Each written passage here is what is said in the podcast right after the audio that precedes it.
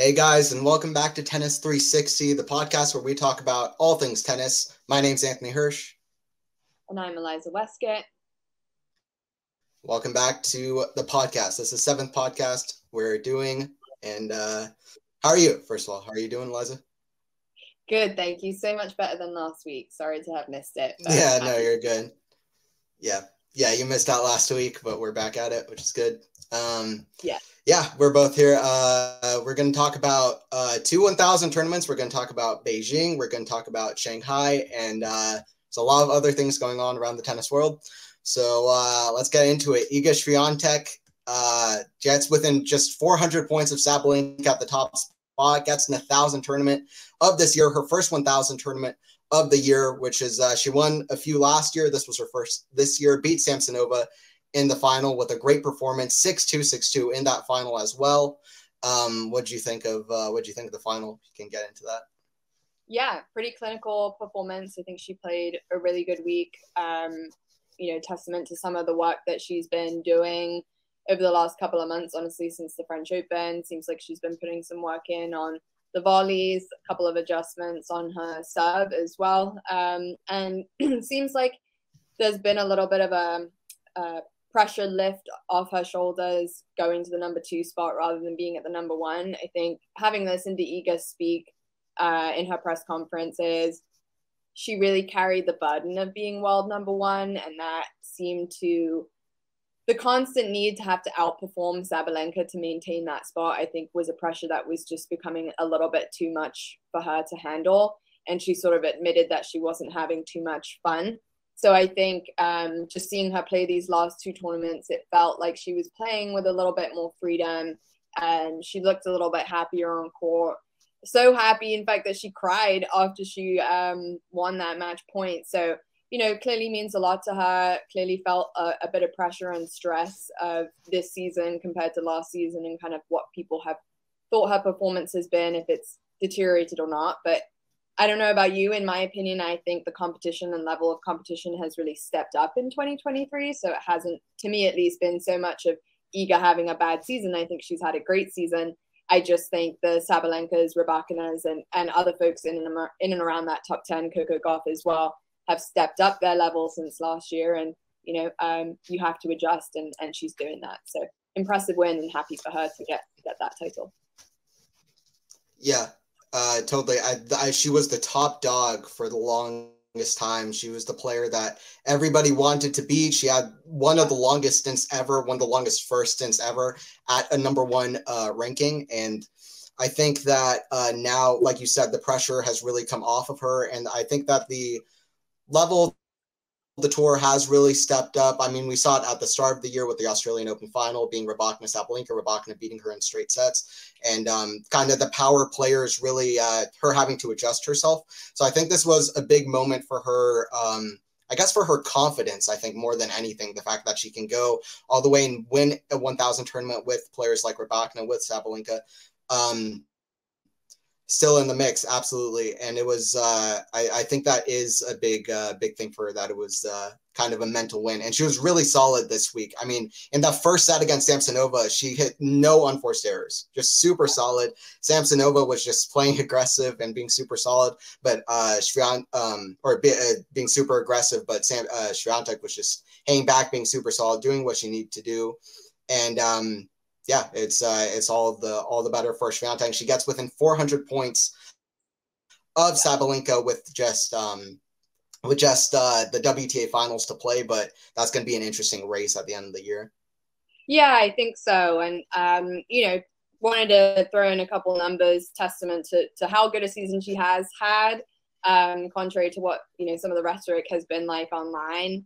Uh, she's got an 85% win rate in 2023. That's an impressive number. She's got 63 wins so far, um, five titles total in 2023, one of those being a Grand Slam. And yes, it's not as many as 2022, but she's the first player to win five or more titles in back to back seasons since Serena Williams did it in 2015, 2016. And that's a feat not to be underestimated, especially when we think about the variety and different names that have been in contention for titles over the last five, six, seven years in the women's game. Some of them leaving, some of them young and up and coming. And for her to put together two really dominant back to back seasons at her age and experience level, I think, you know, is testament to how good of a player she is and also shows that there's room for improvement for her. And, um, you know, we can expect that to be a continuing battle for the number one spot. And she's going to be a name that's inside that top five, looking to, to take the number one spot back off of Sabalenka. Um, and so it'll be interesting, as you said, to see how the year finishes off between them two and how that will position them for the first Grand Slam of the season next year, um, with obviously Sabalenka defending her title in Australia.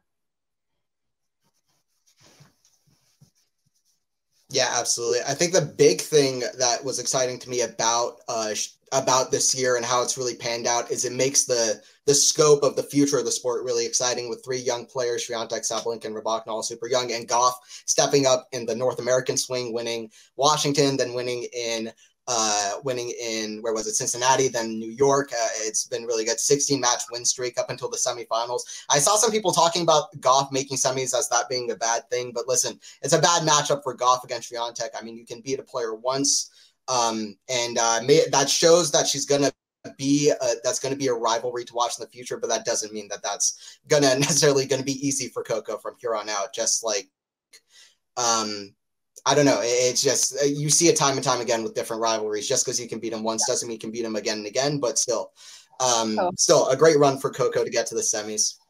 And I yeah. think uh, that, yeah, I think I, I think the scope of the future of the sport is really interesting.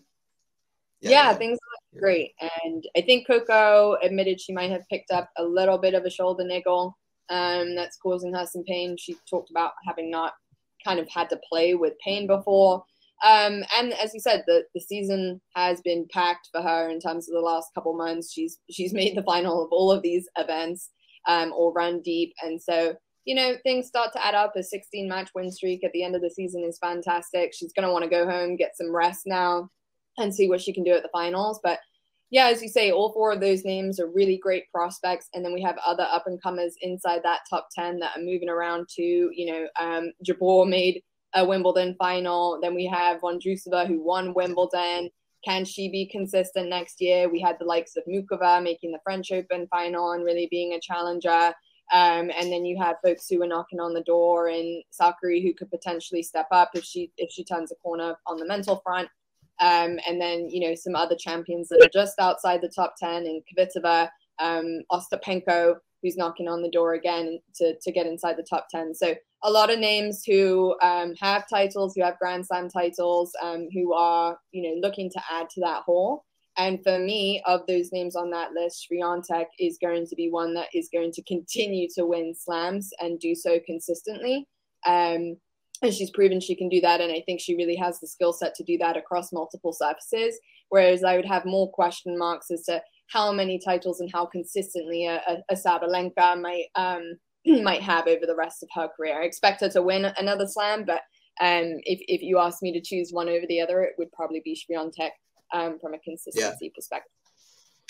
Yeah and I, I think, uh, firstly, to add to your point, I think it's been a really complete uh, season for the top of the women's game. I think, I think all of the Grand Slam finalists have been all kind of different players, which is uh, except for Sabalenka making two at the start of the year and the end of the year. But I think that that really um, is uh, makes it a great uh, thing for the women's sport that it shows that at the top of the game you have really great players and really great rivalries at the top of the game, and it shows. Um, but the depth is there too. Uh, I would even add in Madison Keys, Samsonova, who just reached the final here. There, there's so many players to name. Also, players coming up like Mira Andreeva, Brenda Fruhvirtova just around the corner. I mean, uh, and just so just so many different players. So I think uh, that that makes it really really exciting. And um, yeah, and to add to your uh, add to your point as well, um, I think that Swiatek is uh, Swiatek versus Sabalenka. I, I, think it's really hard to judge just from this year. From Swiatek, we saw her winning Roland Garros in 2020, but I think that that is a um, so it shows that over a three-year span, she can still perform very well.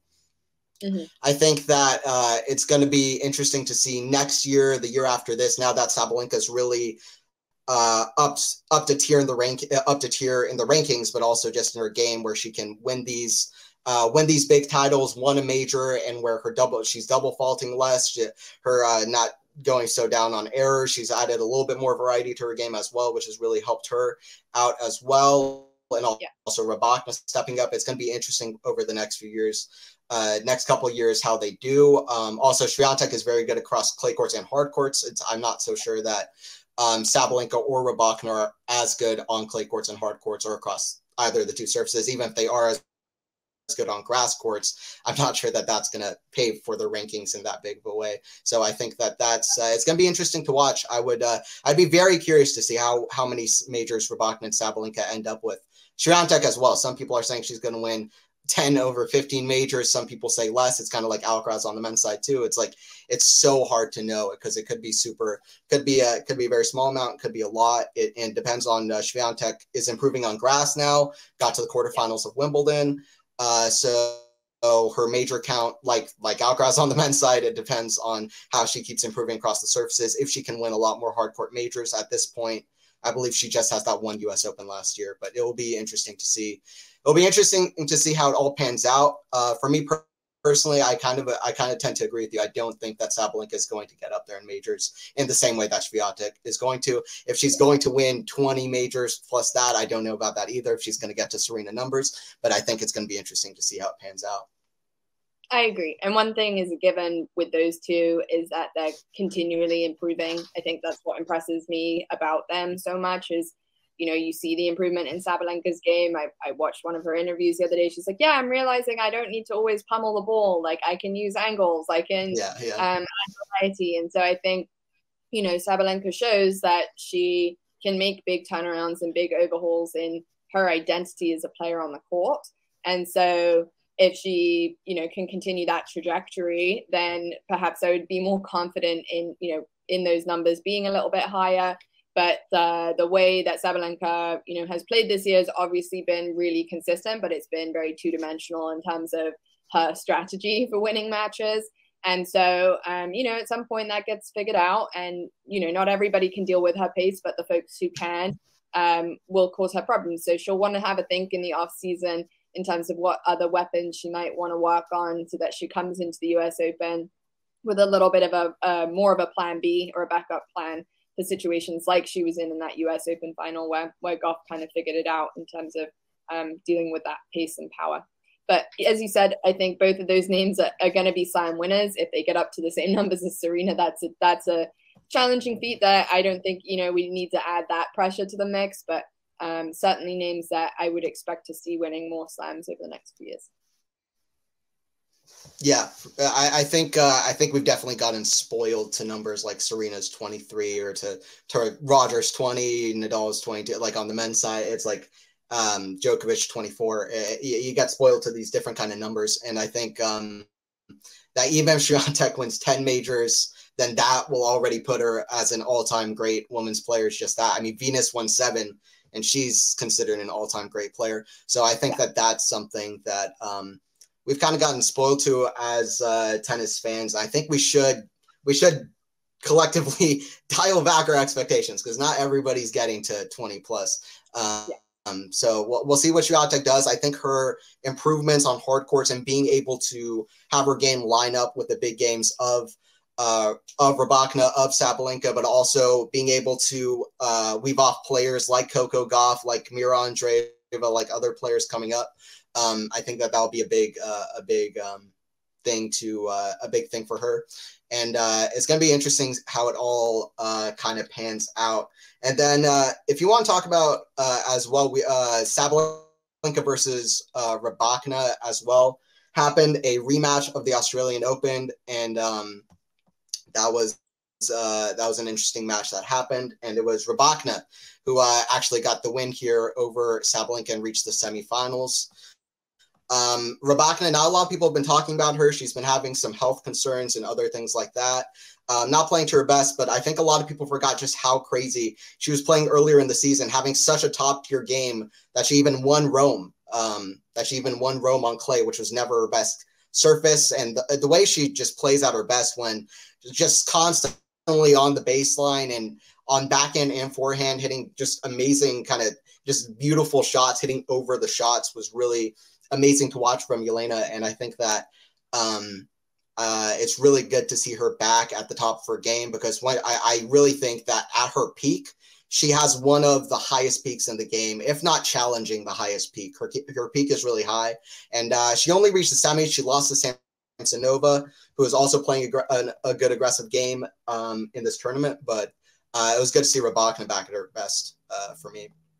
Yeah, for sure. I mean, she had such a dominant start to the season, looked really confident, has such a clean game. I mean, technique wise, her serve is beautiful. She's leads that ace leaderboard by a large margin.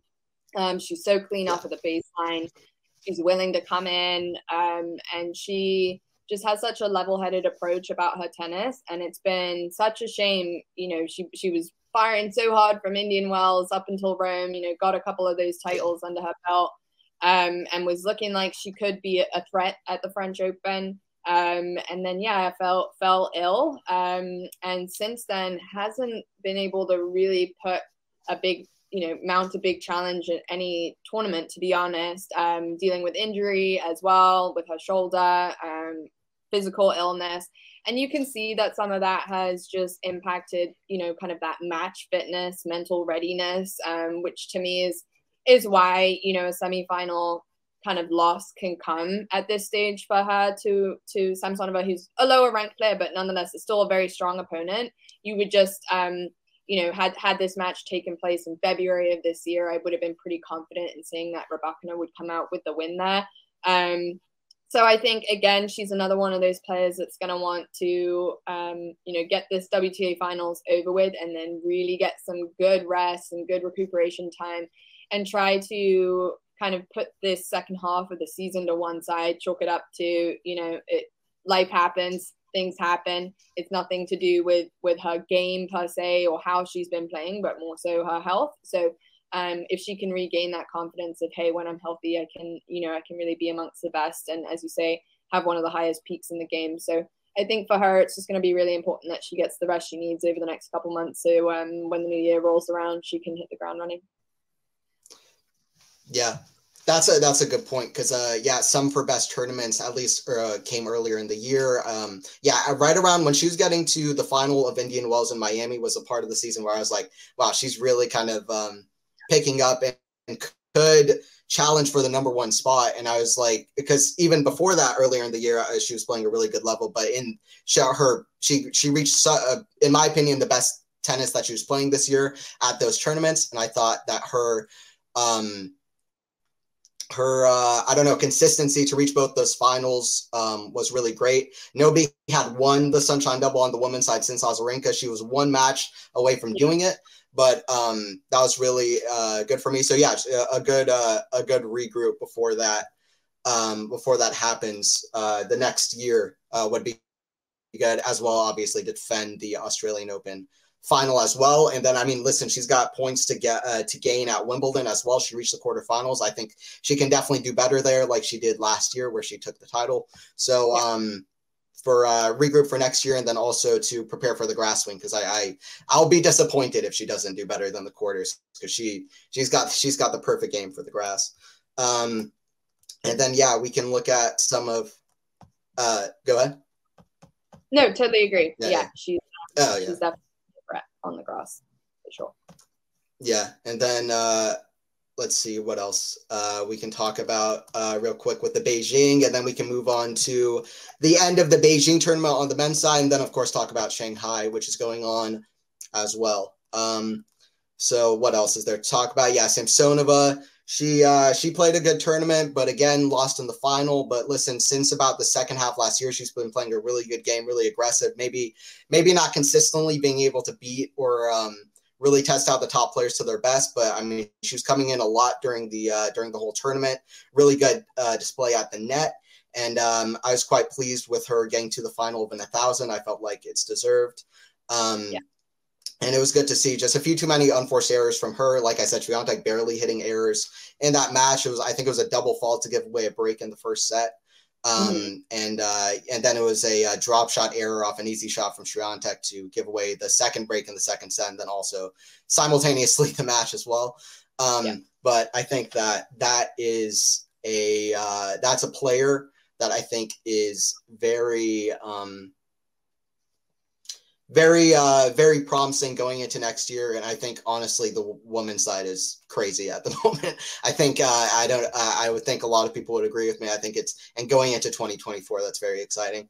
And then uh, also garcia and Sakkari having good ends to the season. They'll be playing a tournament this week as well. I forget which tournament that is but they will be playing in Zhang, zhangzhou in uh in china which mm-hmm. is uh, should be interesting. Sakkari and Garcia having good runs up until uh, for the last few weeks. Both of them not having a great start to the season, but having a few uh, few good runs now, which is really cool. And uh, Garcia nearly uh, had a great match against Iga, who took home the whole tournament 7 6, 6 7, 6 1 for Iga. But um, Garcia tends to be a good matchup against Iga, like a lot of aggressive players do. But uh, anyway, that was good to see. And then Ostapenko, another you could call aggressive player, aggressive style player, kind of all out with a solid win over Pegula. And uh, I'm excited. I don't know. I think Jelena has her best season since 2017. I think yeah. she's going to get on a good run at some point and really, uh, really step up. Um, but then, uh, yeah, and then if you're good, we can move on to the Beijing on the men's side to uh, talk about what happened there. Yeah, real, um, you know, I think yeah. that, as you said, the women's lineup is super stacked right now. I wouldn't be surprised if by this time next year we're looking at new names in the top 10 or old names returning to the top 10, you know, an Ostapenko, a Kvitova, potentially. Um, you know, Garcia and Sakkari will have been disappointed with their Grand Slam performances this year, and understandably so. But uh, you know, it's important to finish the year strong no matter what happens. And they made a good go of trying to make qualification. But um, things, unlike on the men's side, are now wrapped up for the WTA finals qualification. So, just uh, as a reminder for folks, before this week, it was already Sabalenka, Swiatek, Gauff, and Rybakina and Pegula qualified. And then there was just some last uh, names wrapped up this week. So, rounding it off is going to be Vondrousova, Muchova, and Jabeur. So Sakkari just about misses out there, but in the uh, live rankings, she's she's pushed up inside the top ten again. So um, should be a really exciting WTA finals, and um, you know really strong end to the year for a lot of these players. So uh, great great to see so many names in the mix and um, so much competition available for the start of next year as well. Yeah, and there's so many names at the end of that tournament, which were also in the running of potentially making WTA finals, but they had to like win the whole tournament. But potentially Ostapenko as well. If she won the whole tournament, she would have had a chance to get to the WTA finals. So that was really fun at the end of that tournament. Uh, yeah. Okay, and then we can talk about Beijing. Yeah. Jannik Sinner gets the win against Daniil Medvedev. Uh, it is a really exciting end to the tournament. Sinner gets a win over uh, over Medvedev in the final. That's his first win in seven meetings. Uh, five of those came on indoor hard courts, which I felt like was always going to be tough for Sinner. Sinner was, uh, I think, felt a bit sick in the Miami final. Daniil Medvedev was playing crazy at the time, but Sinner was feeling a bit sick. Um, but this, he's feeling fully healthy. He was in great form going in, had a comfortable win over Alcaraz, hitting that forehand absolutely massive. Uh, against Alcaraz in the semifinals, uh, he came into net 15 times, won all 15 points, playing super aggressive.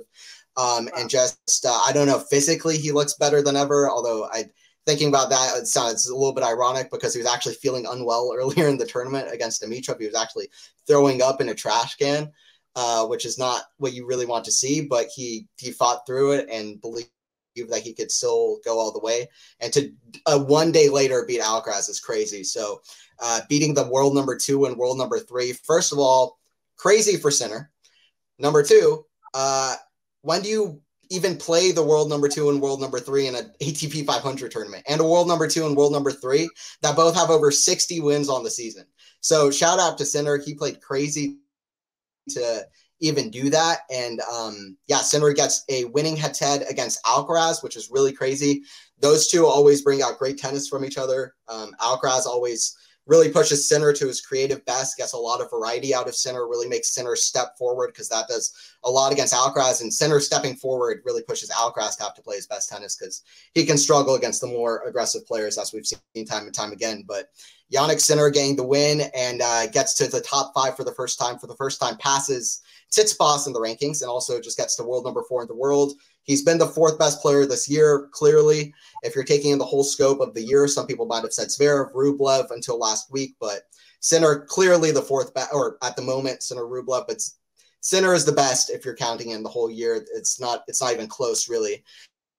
And um, it was really exciting to see Sinner go all the way, playing super aggressively as always, and just um, winners all over the court, and to beat the best of the best to do it yeah, it was a really impressive run and such a stacked entry list for a 500 tournament. I mean, yeah. such a short tournament and having to play all of those big names back to back to back days. I mean, I think he said he started the tournament kind of recovering from a cold. Then in that Dimitrov match, as he said, he was throwing up. Then he's playing Alcaraz the next day, and then Medvedev the next day, who he's lost to six times in a row.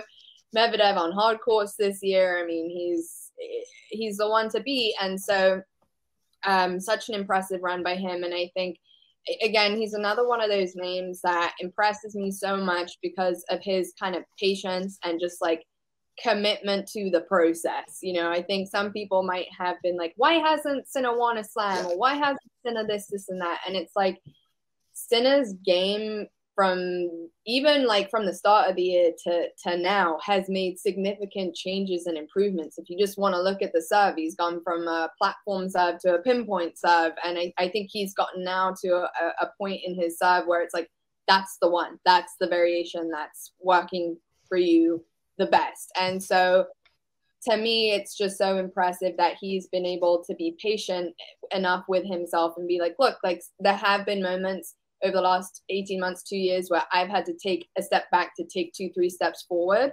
And um, I think that that will serve him so well in terms of the longevity of his career to address some of the challenges and, and kind of issues he had in his game now as a young player rather than just kind of being like, you know, stubborn and just committing to what he knows and, and does and thinking that that will get him um, to the most elite level he could possibly be at. So I think that's why um, I've been so impressed by the trajectory of, of Sinner's year and would agree that he's definitely been the fourth best player. And it looks like he's just continuing to add to that skill set and his weapons and is continuing to learn and develop as a player. And that should really be uh, something that other players have an eye on and a concern about because it's just like you know look look at the changes he's made already and he will continue to do so. He has that mindset. He has the right team. He has a great coach.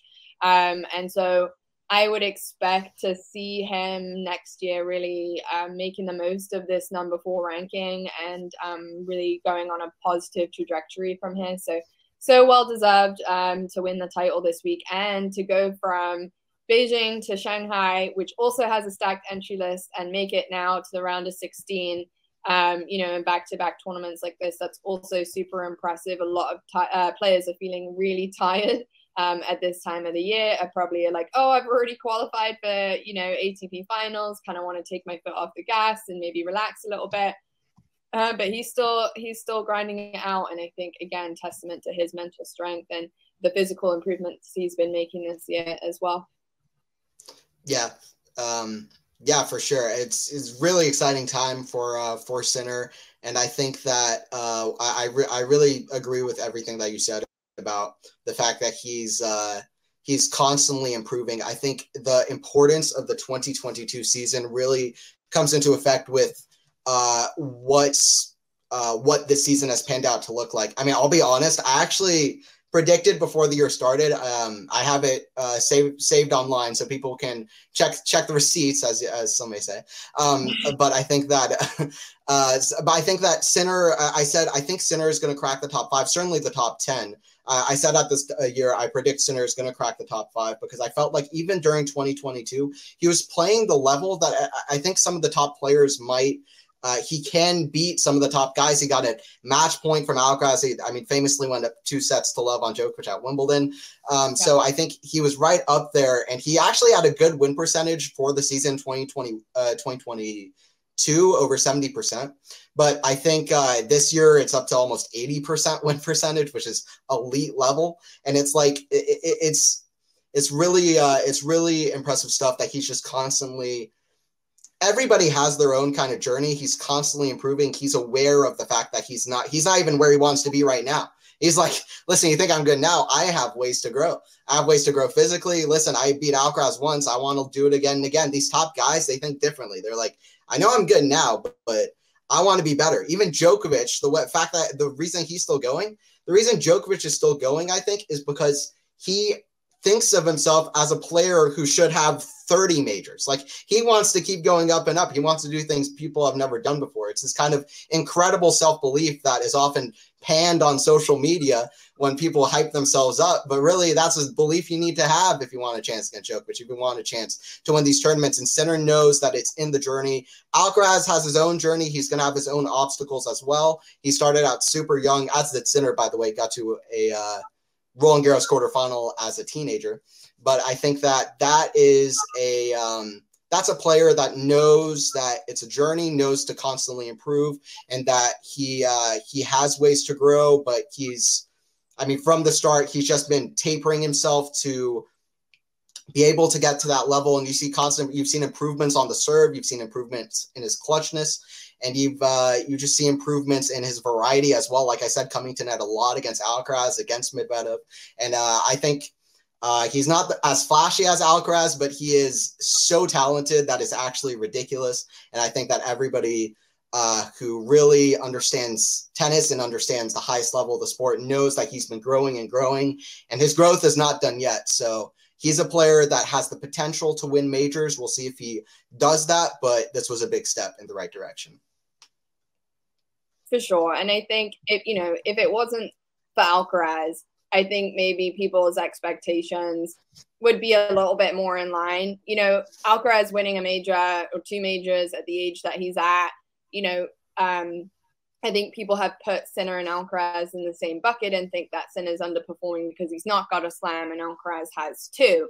But I think, you know, people need to understand that uh, the the older players are still dominant in the men's game, and Alcaraz is an exception, not the rule. Whereas on the women's side, we see consistently young players in their teenage years being able to win Grand Slam titles, and that's happened for decades. But with the men's game, that's slowly been changing because of the dominance of the old guard and the fact that there are players in the mix in their 27s, 28s who are really freaking hard to beat. Um, and so, you know, the, the Alcaraz is the exception, not the rule, and Sinner is very much on a good trajectory and good path at his age to, you know, be on track to, to go on and win a couple slams. And he certainly has the skill set to do so. So let's see if he cracks the code in 2024. Yeah, absolutely. And, and, I'd like to also add on to that fact is that Sinner and Alcaraz could use each other as rivals to really pump themselves up going for the future, um, to really improve themselves the way that Federer, and Nadal, Djokovic constantly needed a rival to really do that. I think even if Sinner doesn't get to the level that Alcaraz does get to, which I do predict is going to be the case, although we'll see, um, I think that Still, Alcaraz Sinner has proved that he's a really tough matchup for Alcaraz, that he can push him back behind the court. And that I think is something that um, he will really uh, that Alcaraz is actually going to come to really cherish in the end is that Sinner is really going to have to test him to really bring out his best tennis and constantly be on the ball, constantly be on the mark, and to really uh, although he might be extremely annoyed if uh, if probably as they will play ma- many major finals if Sinner starts beating him in those finals, which could be another factor to why maybe Sinner is going to win a lot of majors. Is if Al- if Alcaraz is really that good of a matchup for Sinner, although I expect it's going to even itself out pretty pretty uh, how would you say to a point where I think tennis fans are going to be pretty satis- uh, satisfied, actually. But I think yeah. that that is a uh, rivalry that is going to really help each other improve. And yeah, Sinner doesn't have to be Alcaraz. Um, he has to beat Alcaraz. He doesn't have to be Alcaraz. And Sinner is going to want to uh, really um, not pay attention to all of the kind of expectations and just do his own thing. That's what he's been able to do so far. And that's what I think uh, he's going to continue to do because he is, uh, he does seem to be uh, tapering himself in a really kind of smart way. Yeah, well said. I agree. Um, okay, and then uh, yeah, Beijing, great win for Jannik. Uh, let's see how he does in Shanghai. In Shanghai, it's looking uh, Medvedev lost, Zverev is out, Sinner and Alcaraz are the big favorites to reach the uh, reach the final, and I think that Uh, the, that's what everybody expects, but there's a lot of players uh, in the tournament that are playing really, really well. Uh, but like I said, Zverev lost to Safiullin pretty comfortably, actually. Safiullin is kind of underrated. He's playing a really good ball, hit it, really great backhand, which I think is why he did so well against Zverev. Really strong backhand. So Zverev is not going to just beat him on the backhand to backhand that easily, and really aggressive game that really helped him out. I mean, I saw Safiullin for the first time at the ATP, uh, I believe ATP Cup last year, and he was playing really well. So I'm glad to see him pull it off. Also, Wimbledon quarterfinals reached the final a couple weeks ago where he actually lost his Zverev, so it was a good improvement. I believe he lost his Zverev in that final, but uh, reached the final a couple weeks ago. And uh, yeah, that's good to see. And then also Medvedev uh, as well lost to Sebastian Korda yesterday in a rematch of the Australian Open. Do you think uh, do you think Korda is a bad matchup for Medvedev? What do you think about what do you think about that one there? Yeah, it's an interesting question. I mean, look, I don't think Medvedev started out the year particularly strong, but you know he would admit to that too. Um, his rankings fell, and the performances were were subpar at the beginning of this year until he was kind of able to get on a run after the Australian Open and win a couple of those hard court titles. So, um, I, I'm not sure that Australian Open match is too much to go off of because also the way Korda was playing at the AO was really strong and he was, you know, he really challenged Djokovic in some of those warm up tournaments, and Djokovic gave him so many compliments as to, you know, his game and what he possesses. And then unfortunately, Korda fell off and, you know, got injured in that Australian Open tournament and then has had a kind of stop start um, season since then. But I think we all know, you know, if you've seen Korda play, he he has one of the most complete tennis games you can have in terms of the skill set that he possesses and his ability to make tennis look really easy. And, um, you know, I, think at this time of year, you start to see some of these upsets happen. You know, it's very kind of similar thing, like tired legs. It's, it's a long season. Asian swing is a lot of travel. You know, you have Medvedev coming off the back of a final at the Australian Open, a final in Beijing, a lot of travel. Um, and you have Zverev, who's who's just been trying to get as many points as he possibly can, entering any tournament he can uh, post the US Open to try to qualify for ATP finals. So I do think sometimes this time of year, uh, it's not a completely clean slate in terms of these types of matchups, but I, I do also think that Korda, um, he served insanely well. He got, I think, over 70% of his second serve points won, which is a huge number uh, for him, and his placement was just really strong. Um, and he just seemed to have a little bit more gas in the tank, kind of willingness to hang in there in the rallies and, um, you know, and keep going. So I wouldn't read too much into the kind of head to head. I think it's two, two and one now in that head to head.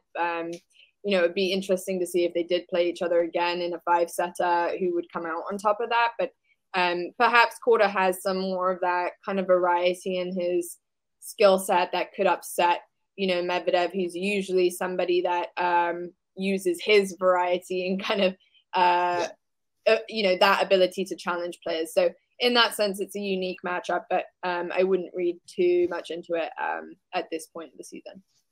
Yeah, that's fair. Yeah, with uh, especially with only three matches played, I understand that for sure. I think that um, that it, it, was a good win for Sebi, though. I mean, Sebi reached the semifinals of high. He reached the final of the tournament that he played last week. I think that mm-hmm. that is a um, that's a player that was doing really well up until he got injured around the clay swing, and that um, he's a, one of the cleanest ball strikers on the tour. Um, and uh, I, think it kind of makes sense that he does well against Medvedev, but I think that yeah, until they play more times, it's probably not something to look too much into. But I do think that is kind of uh, how would you say, kind of uh, consistently just aggressive, well placed balls from back the court, strong backhand, um, just solid all around. I mean, I think I think he actually has a similar game to Medvedev in some ways, but probably a little bit more aggressive. But um, I think that it's a good. Uh, I think we're going to get some good matches from there, especially as Medvedev looks for answers. Um, and uh, yeah, but that was a matchup or a really interesting one is the Alcaraz Evans matchup. We've had yeah. two matches now between them that have just been like, like some of the best tennis. Yeah like of the season. Um, yeah. I don't know what it is about those two, but holy moly, uh, they played last night in um, in Shanghai, and it was just a fantastic match. I mean, it was just full of highlight reels, and uh, Yeah. I feel I feel for Dan because man, he he tries so hard, but uh, yeah, Alcaraz is obviously tough to beat. But something about that matchup seems to be a little a little bit of fireworks for Alcaraz. What do you think? Yeah, I'm just I'm just sad that it happened at 3 a.m. here in the U.S. I can't watch it. It's like it's like it's so late in the states because it's 12 hours ahead in China. I'm just like I don't know, but I uh, it was amazing. I watched the highlights of it. It was some of the most like quirky, crazy rallies. Alcaraz hitting crazy shots out of nowhere. Evans just smiling, laughing. He's like, I've got no chance, but I'm playing top ten level. And it's like, yeah. what can you do? It's like uh, it's like um, I don't know. It's like the Verdasco versus Nadal 2009 Australian Open. It's like one guy is like kind of trying to do an upset, like way below in the rankings, like playing out of his mind, but he's coming against a guy who just like can't lose. And it's like, well, what am I supposed to be doing out here tracking down every ball? And it's like, it's it's crazy. I don't know what it is about that matchup. I think Evans is actually underrated and being fun to watch. His entertainment values, I, I think, really, really high, actually. I really like his kind of fearlessness on the court, too. I love his in your face personality that he brings, just yelling, come on, all over the place. And it's like, it's kind of fun to watch. So, yeah. uh, I think it's fun, uh, and uh, I I want to see more of that matchup because at the U.S. Open, I locked it in my head. I was like, wow, that was uh, that was something. And then uh, yeah, yesterday it happened, and um, yeah, well, so I hope we got more of those because both those guys are flashy players. For sure, yeah, totally agree. Yeah. Um, and then we also had kind of two bigger upsets last night. The first one being um, Taylor Fritz losing out to Diego Schwartzman, who currently is ranked outside of the top 100. I mean, he, he, he Schwartzman is a former top 10 player. I, for the life of me, cannot answer the question of what on earth happened to him over the last 18 months, 12 months. Um, but I mean, the drop off in performance has just been like uh, I can't, I'm, I'm not even sure what to compare it to because it's been so sudden, but um, huge, huge win for him last night and a very disappointing night for Fritz, who's doing everything he can to try to qualify uh, for the ATP finals. He's now going to have to try to defend his title in Tokyo to um, to kind of get those points back. So um, he'll he'll be upset with having let that one go because that went tight in three sets, and um, yeah, he he needed that win. Both of them. Yeah. That's that's fair. I, I think Schwartzman needed it more though. I mean, his season he's been losing to so many guys in close battles, top guys, and uh, I I was really I, I thought last week he played a match that was really good against uh, Zverev, and I think that uh, I was I was quite pleased to see that uh, Schwartzman played such a high level against Fritz. I actually got to catch some of it because um, whatever I got to catch some of that match, and um, it was uh, it was it was really impressive ball striking from Schwartzman, and um, I think that, Fr- but yeah, Fritz disappointing. I mean, he won Atlanta. That was kind of the one kind of uh, tournament that he had where uh, it was um, not a uh, where it looked like Fritz was back to his usual kind of level, even though he didn't have to play against a lot of top players there, but still very uh, impressive to get the title. But other than that, since uh, since I think it was Monte Carlo reached the semifinals, lost to Rublev in three sets, I think that he really hasn't been on the ball. He started the season out great. Well, outside the Australian Open, I guess, but for the most part, he was playing really high level, and then he kind of just dropped off. And I think that that is um, that's something that Fritz is going to be looking to need to improve. Uh, I guess the indoor courts he's uh, usually does pretty well on fast courts, so hopefully he finds it then. I think he reached the semifinals, the ATP finals last year, lost to Djokovic in the semis. So I'm hoping that that is a uh, place where uh, where Fritz kind of regroups. But I think uh, I would just say about that, I, I was happy to see Diego get the win because he played uh, incredible. He kept losing these close matches, and even as a as a big Fritz fan, I, I was. Um, it, it, was good as a tennis fan to see Schwartzman back in the mix because I love the comments of people saying stuff. If Schwartzman was like half a foot taller, he'd be like one of the greatest of all time because he's one of the most talented players ever. Just the way he hits the shots is crazy. And I think that, I mean, the angles he gets on his shots, how quick he is, it's kind of ridiculous. So I'm happy to see Schwartzman get a win whenever he gets one. That was a big one yesterday, 7 5 in the third set uh, to take yeah. out top 10 player. First time since yeah. Barcelona last year beats a top 10 yeah. And then another top 10 player falling, Tsitsipas, losing to Humbert. Humbert, who's having a really strong comeback season after kind of falling off towards the end of last year. And he has interesting stats now 50% win rate versus top 10 opponents, a higher win rate than opponents ranked less than him. strange. Um, and Tsitsipas just seems to struggle um, against that kind of lefty type of player. Uh, we've seen that a few times this season. Um, but yeah, Tsitsipas hasn't made it out of a third round or past the third round of a tournament since August. Um, and that must be concerning for him. He's obviously had the coaching change. Um, he fired Philippoussis. His dad's like back in charge. I watched an interview with him kind of being like, yeah, my dad's always going to be the guy. Like, I wanted to try working with somebody else. I mean, it's been on again, off again this year. Um, I mean, sh- surely the way he's behaved has also kind of probably put off some coaches wanting to even join his team with the dynamic that he has going on, to be honest. Um, but yeah. he's really, you know, not had the season he would have wanted. And um, to be honest, I think he's lost some of his fear factor um, since the Australian Open. I don't think people see his name in the drawer and feel as concerned. And um, he's he's going to need to make some technical adjustments and some mental adjustments in order to have a better year next year. And I'm just I'm not sure what to make of it. What what do you think he needs to do differently um, towards the end of this year to to kind of finish things off on a better note?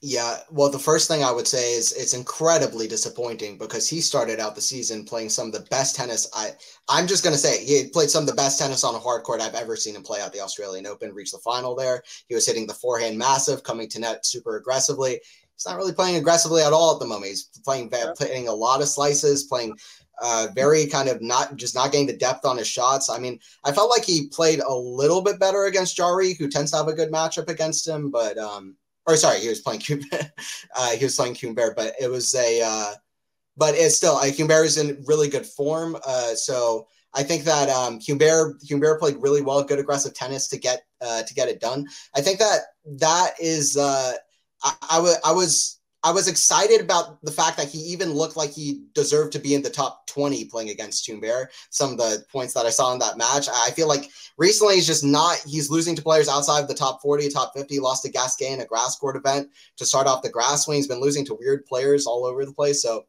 it's uh, it's yeah. been a weird run for Tsitsipas. What he needs to improve is he needs to improve this coaching situation somehow or another because it's just not working. He needs to switch up his box uh, to uh, to uh, to have he obviously he has that inclination to want to do that to uh, move his dad out of the position that he was in and then get Philippoussis in. So I think that that was that's something. But I, I think I think he needs to move uh, his coaching situation about, and he needs to do what he was doing at the start of the year to play more aggressively. That's kind of what I think about it. Um, and yeah. also just be more effective on a serve to get more free points on serve because even that I think is less than it was. And um, that's kind of what I see. He needs to he needs to get that aggressive game back, and I think he needs to get some. He needs to move his box around because he's uh, he's had the same box for a while. Um, yeah, I think so. And to me, I I watched him lose to Dominic Stricker in person at the U.S. Open, and I felt watching him that his backhand is just too inconsistent. It's it's like you give him one really hard ball and one floater, and he's yeah. and all of a sudden he'll just shank the floater out of nowhere, and it's just like it's it's yeah. strange because um you know I, I his forehand is most certainly his weapon, and his backhand is just really broken down a lot and now that that's a target that people kind of have they rush him on that side and it's it's not like when he misses it's a few inches or a few centimeters here and there. It's like horrible misses, eh, like yeah. shanks way out. Um, yeah. and you just sort of think like, why are you going for that shot? Like, what is up with your timing? Um, it, it's like he's not fully focused in the middle of a point. I don't know, but there's so many different things kind of going on, and and for how good of an athlete he is, like physically, for him to be losing these types of battles when he has the skill set. We've seen him play at a much different level. I mean, it has to come down, as you say, to to the coaching box and his kind of mental situation that he's got going on. I don't like blaming things on the whole Tsitsidosa situation. I don't think that being in a relationship changes your skill set on the court. And, you know, um, perhaps there's a lack of concentration at times, but you know, these people are professionals. They turn up, they practice. He's doing all of the right things, I'm sure, that he needs to do off of the court. It's not like because he's dating someone that, you know, all of a sudden his routine completely changes, you know, unless other people know things we don't know. But, um, you know, I would less so focus on that and more so focus on the strange treatment of the Philippoussis situation, the strange relationship he has with his dad and how his dad behaves in the box and this kind yeah. of strange breakdown um, in his shots, and particularly that backhand side. So, really curious to see how that is going to unravel. Um, he hasn't yet qualified for the ATP finals. He's obviously in the mix too. Um, but I mean, he's going to need a good, you know, run at one of these next two tournaments, or at least not have an early exit because he's in a position yeah. where he's vulnerable to get caught um, and miss out on that qualification. So you never know. Yeah, for sure. Yeah, well, I mean, well said on everything. I think uh, I don't have much more to add there. I just think that coaching situation is really kind of uh, tedious and strange. I hope that that gets uh, figured out. Uh, but okay, that's kind of the Shanghai tournament. We'll have kind of the results for you uh, and how the draw expands later on uh, next week when we get back around to it. But for now, let's get to quickly get to the power ranking section where we talk about the players who we think are at the top of their game at the moment. This is the uh, the power ranking section. All right, now the power ranking section of the podcast, uh, where we go over the players who we think are doing uh, kind of the best at the moment.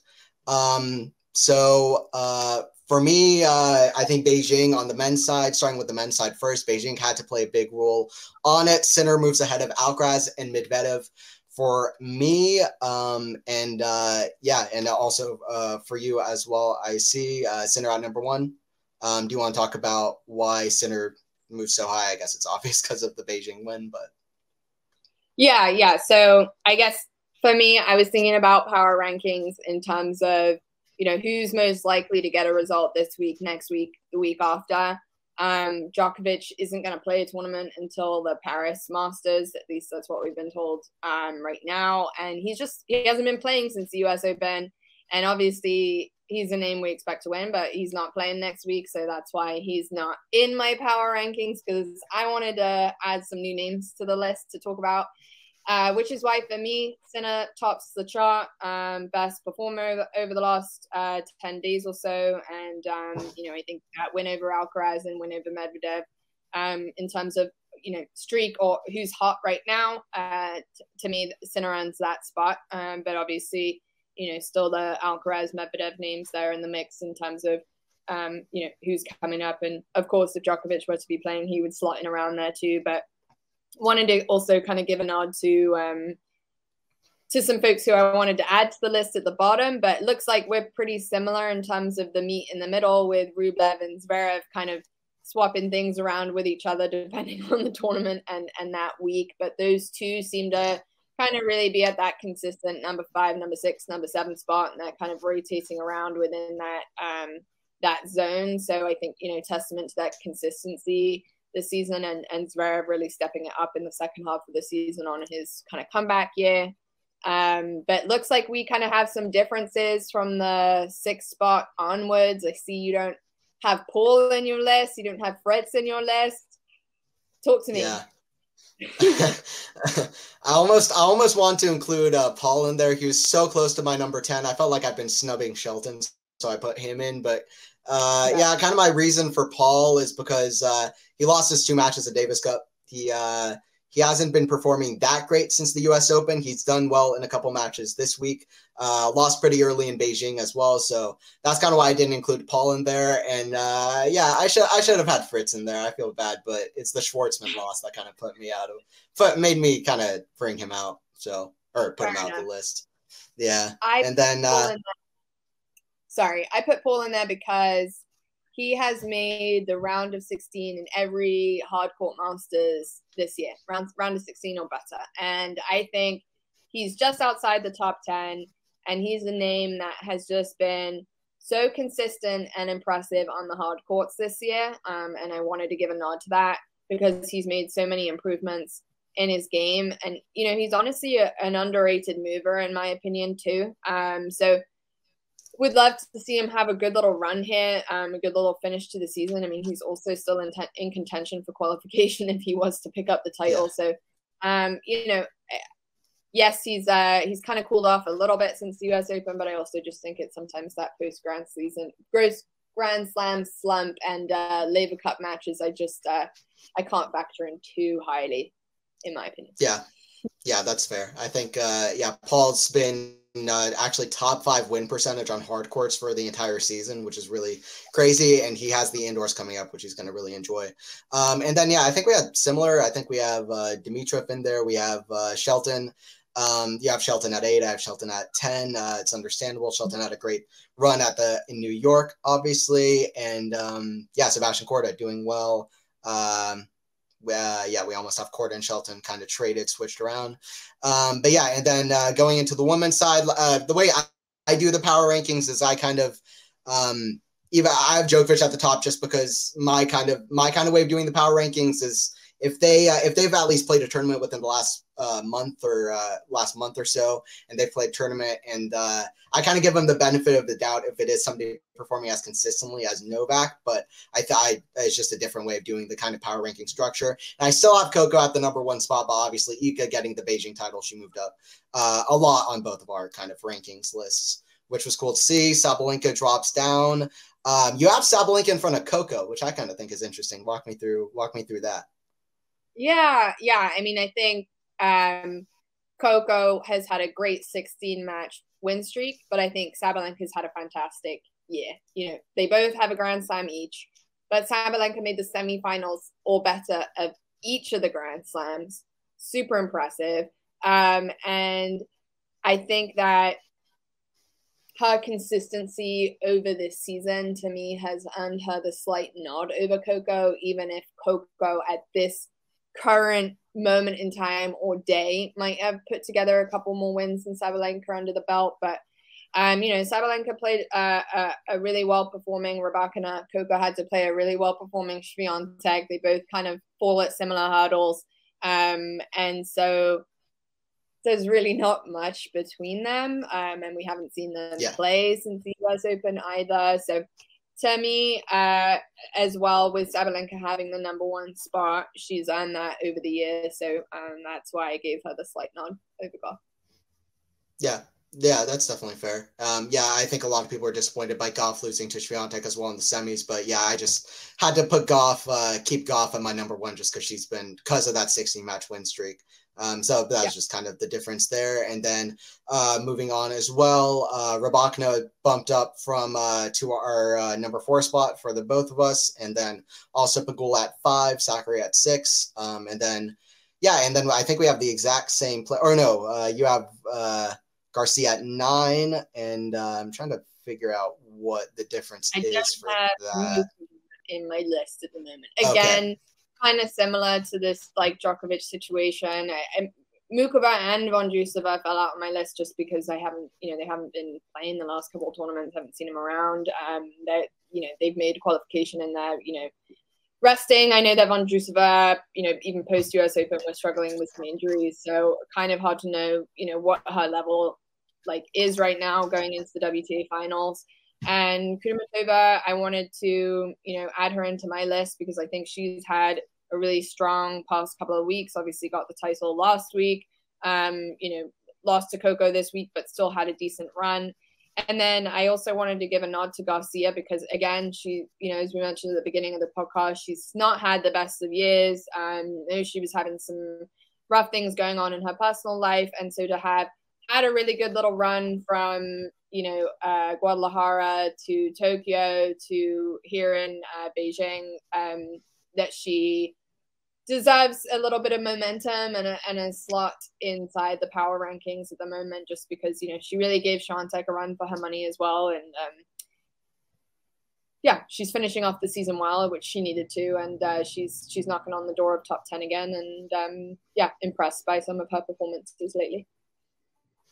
Yeah, that that's definitely fair. Um, yeah, once again, just the difference of Muchova just kind of not really performing much recently, but Garcia with a few good runs. But yeah, I, I kind of wish I could have given Garcia a top 10 out as well because she is playing much better than she did at the start of the season. She's she is picking up some momentum to really playing uh, playing her best game again. I think a lot of it was mental, to be honest. I think that that side is really improving. And uh, Garcia is also uh, in a tournament uh, coming next week, so we can go uh, we can go now to the kind of upcoming uh, kind of section for the podcast. Yeah, for sure.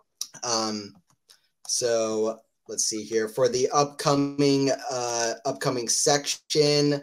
We've got a couple tournaments, a couple 500s. We have the WTA in Zhengzhou. We've got Maria Sakkari, the Guadalajara champion. We've got Ons Jabeur. We got uh, Krejcikova, we've got Kasatkina, Garcia, Kudermetova. Uh, those are the top seeds playing, but oh, that, I mean that's a that's a stacked 500. Um, not yeah. not ATP 500, eh, not Beijing on the men's side stacked, but it's pretty stacked. And uh, only Rybakina was uh, she was slated to play the tournament, but then she had to withdraw. And then uh, yeah, it's a, it should be an exciting tournament to see where Ons is at, to see how Sakkari and Garcia are uh, progressing because they're running on really great momentum. And uh, yeah, there's some good tur- good matchups already kind of happening in that tournament. Zheng and Sakkari are supposed to play next. Uh, Zheng, a very talented and exciting, uh, aggressive style player who's dangerous for any anybody on the tour, and that's going to be interesting. Yeah. Also, Paolini Garcia, um, they had a good match on the uh, on the indoors, so uh, mm-hmm. so that should be fun. And then yeah. also uh, the uh, Japan tournament, the, on the men's side, we have uh, a lot of players playing. Fritz, Ruud, and Zverev are the top seeds in the tournament. Fritz defending the title, and then also players like de Minaur, players like Paul. Uh, and the race to Turin is still very much on. So uh, yeah. that's going to be interesting. I think we, the last time we did the podcast, I think we talked about the race and the players doing uh, who we think is going to fill out the spot. So what do you think about that? Yeah, um, yeah, interesting. Who's going to.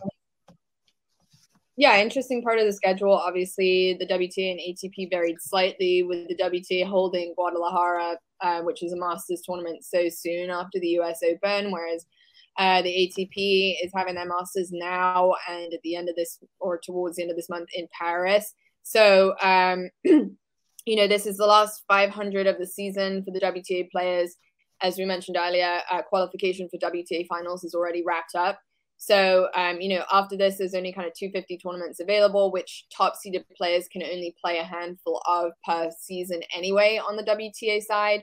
So, for a lot of folks like a Sakkari or Krejcikova, Kasatkina, Garcia, those names who didn't make the cut for the WTA finals, this is kind of their last opportunity to battle it out um, for those final kind of top spots to, to round off their ranking for the end of this year. Um, you know, and, and all of them will want to finish the year on a good note.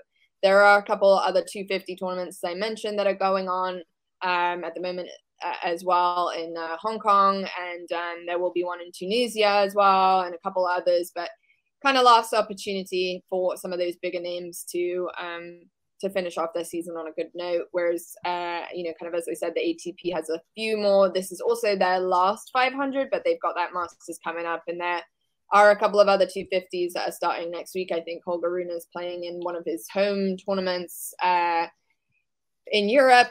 Um, so a couple different names on that entry list as well. But this is a strong ATP 500 tournament, and as as you said, you know, the qualifying for the finals is very much um, still in contention with Rublev, Tsitsipas, Zverev, Rune, Fritz, Ruud, Paul, all names that could still qualify, which is why this 500 and the next Masters tournament for them is going to be huge. Um, so a lot to kind of pay attention to actually still on the ATP side over the next couple of weeks. Um, is still in the race, so uh, you know four spots still available, um, and it's it's all to play yeah. for. Yeah, I think uh, I think uh, I think so. And then yeah, like you said, the two masters, but then also tournaments like Basel, tournaments like Tokyo, and uh, I think that that's going to be really interesting. Um, and uh, yeah, a lot of spots still open. I think pretend, uh, potentially Rune's spot is very open in the in the race right now to be to be taken up, and I think it's going to be really interesting to see who steps up. Uh, like Paul and de Minaur, who will be playing the Japan tournament, they're they're really good on fast indoor courts, so that there are two players that could step up. Um, So it's it's gonna it's gonna be really interesting to see. I I I will also mention that I do think that the uh, WTA schedule where you have this kind of schedule kind of ending in the start of October and then and then the WTA finals like it's like well first of all Guad like you said Guadalajara and US Open it's all so back to back and it's like there needs to be some kind of revamp it's it's ridiculous there, there it, need, it, it needs to it was bad for the fans bad for the players bad for the tournament you know who wants to get the best players uh, competing there and you know Guadalajara is a great tournament they have fantastic fans I for the life of me do not understand it. And, you know, um, what I also find super confusing, which I guess kind of bleeds into some of the culture question that, you know, I still can't figure out the answer to is the WTA finals were scheduled to be in China. Earlier this year in May, WTA announced that they were returning to China for the WTA finals. Um, and so at that point, you think, okay, like it makes sense why they have Guadalajara where it is because they thought they were finishing off their year in Asia. And now the finals in Cancun, so they're going from, you know, Mexico to Asia back to Mexico. And it makes no sense. And you can tell that there's just been, for whatever reason, so many challenges in that organization and that leadership and trying to understand like what the schedule looks like. But this just can't be the case again next year because we've had this now two years in a row and it's super disappointing and it's also just such a shame you know for the players like if if this was their last 500 tournament like in my opinion wta finals should be next week let them be done yeah. let them have a life have some break you know and then start the year strong like why are we now yeah. dragging this out with a couple random 250s in between and we're waiting till the end of october to get to wta finals I mean, it would have made way more sense if they had known that they weren't going to play the finals in China, that they had moved Guadalajara at least to at some point in October rather than straight after um, the US Open. I, I, I wish I could have been a fly on the wall and what those conversations were like because my goodness, that schedule made absolutely no sense. Yeah, I absolutely agree. I think the biggest thing, in my opinion, that needs to be changed in tennis is a way to look at tennis scheduling where it makes way more sense for the players. And I've said it before: if it makes more sense for the players, it makes more sense for the fans. I think that that. Yeah. Uh, you, you need to have you need to have better sense scheduling first of all where it kind of makes sense uh, for the surfaces uh, across the board because a lot of times you just have random clay tournaments kind of in the middle of hard and you have a very kind of abbreviated grass swing and then you have like clay tournaments back to back. You have like Madrid, Rome, and Roland Garros within like five weeks of each other, and and then also just places, uh, tournaments across the board, especially on the women's side that have e- not easy solutions, but at least on paper it seems like that you can figure out some solutions make at least miles better than it is at the moment so it, it, there needs to be a way better revamp for the schedule because we're like early october wta finals is in a month uh, first of all, the players are going to completely lose their momentum with how well they're playing at the moment going into the finals. And then uh, physically as well. I mean, we talk about the sport playing at the highest level physically. I mean, they're going to be all out of sorts. Some people might not even play. And uh, I saw the WTA final stadium in China is barely even being built at this point. I don't know what's going on. It's like it's it's just it's like uh, nails and whatever. It, it's just it doesn't it doesn't make much sense, and the schedule needs a big revamp. I think uh, on the men's side as well, but especially like way more on the women's side. It's it's the the yeah. top of the. Uh, the top of the leadership needs needs a change and the scheduling in the uh, in the way of how a season is set up, but also match times. There's a lot that can be said about tennis scheduling. And we're going to talk about it more. We're going to talk about it yeah. more for future yeah. podcasts as well. For sure. We could yeah. spend a whole Absolutely. podcast yeah. about it. But the ATPs literally uh, you know, finishing out of the season, they had a little bit of a break post the US Open. You know, a couple of the players played Davis Cup, a couple played Laver Cup. You know, we had a little bit of a pause. And as you say, now players get to, you know, a, somebody like a Djokovic who's taken the month off. He's going to have Paris Masters to get himself into form before getting to the ATP finals. And as you say, we have a number of these top players now. I mean, who from the WTA, you know, qualified list other than Jabeur is playing the 500 tournament?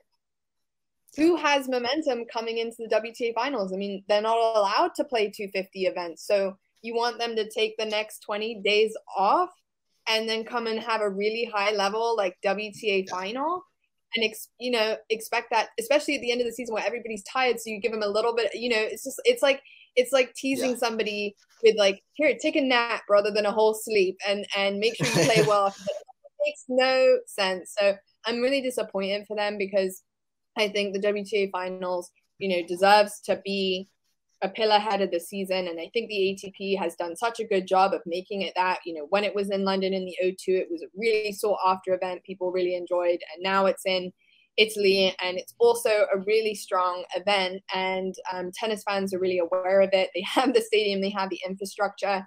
And as I said before, like, you know, they, they, they had the contract, they had everything in place to play in China and now with no information it's like oh now it's in cancun. And nobody understands why it's in cancun because there's no stadium even erected to play.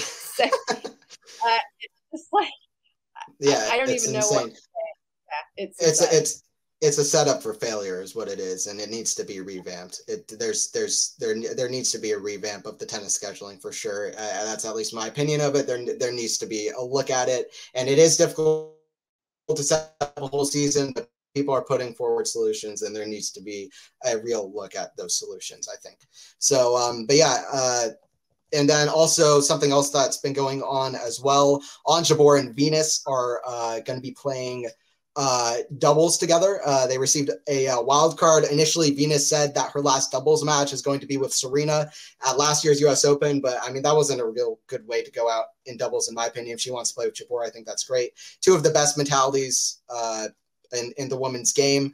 And I think that uh, it's exciting to see that before Venus kind of hangs up her racket. That uh, well, first of all, that Venus announces she's still going to be playing next year. I I wouldn't be surprised if she just if she announces a retirement uh, next year's U.S. Open or something. But before she hangs up the racket to play with Ons is really really cool stuff to see from Venus.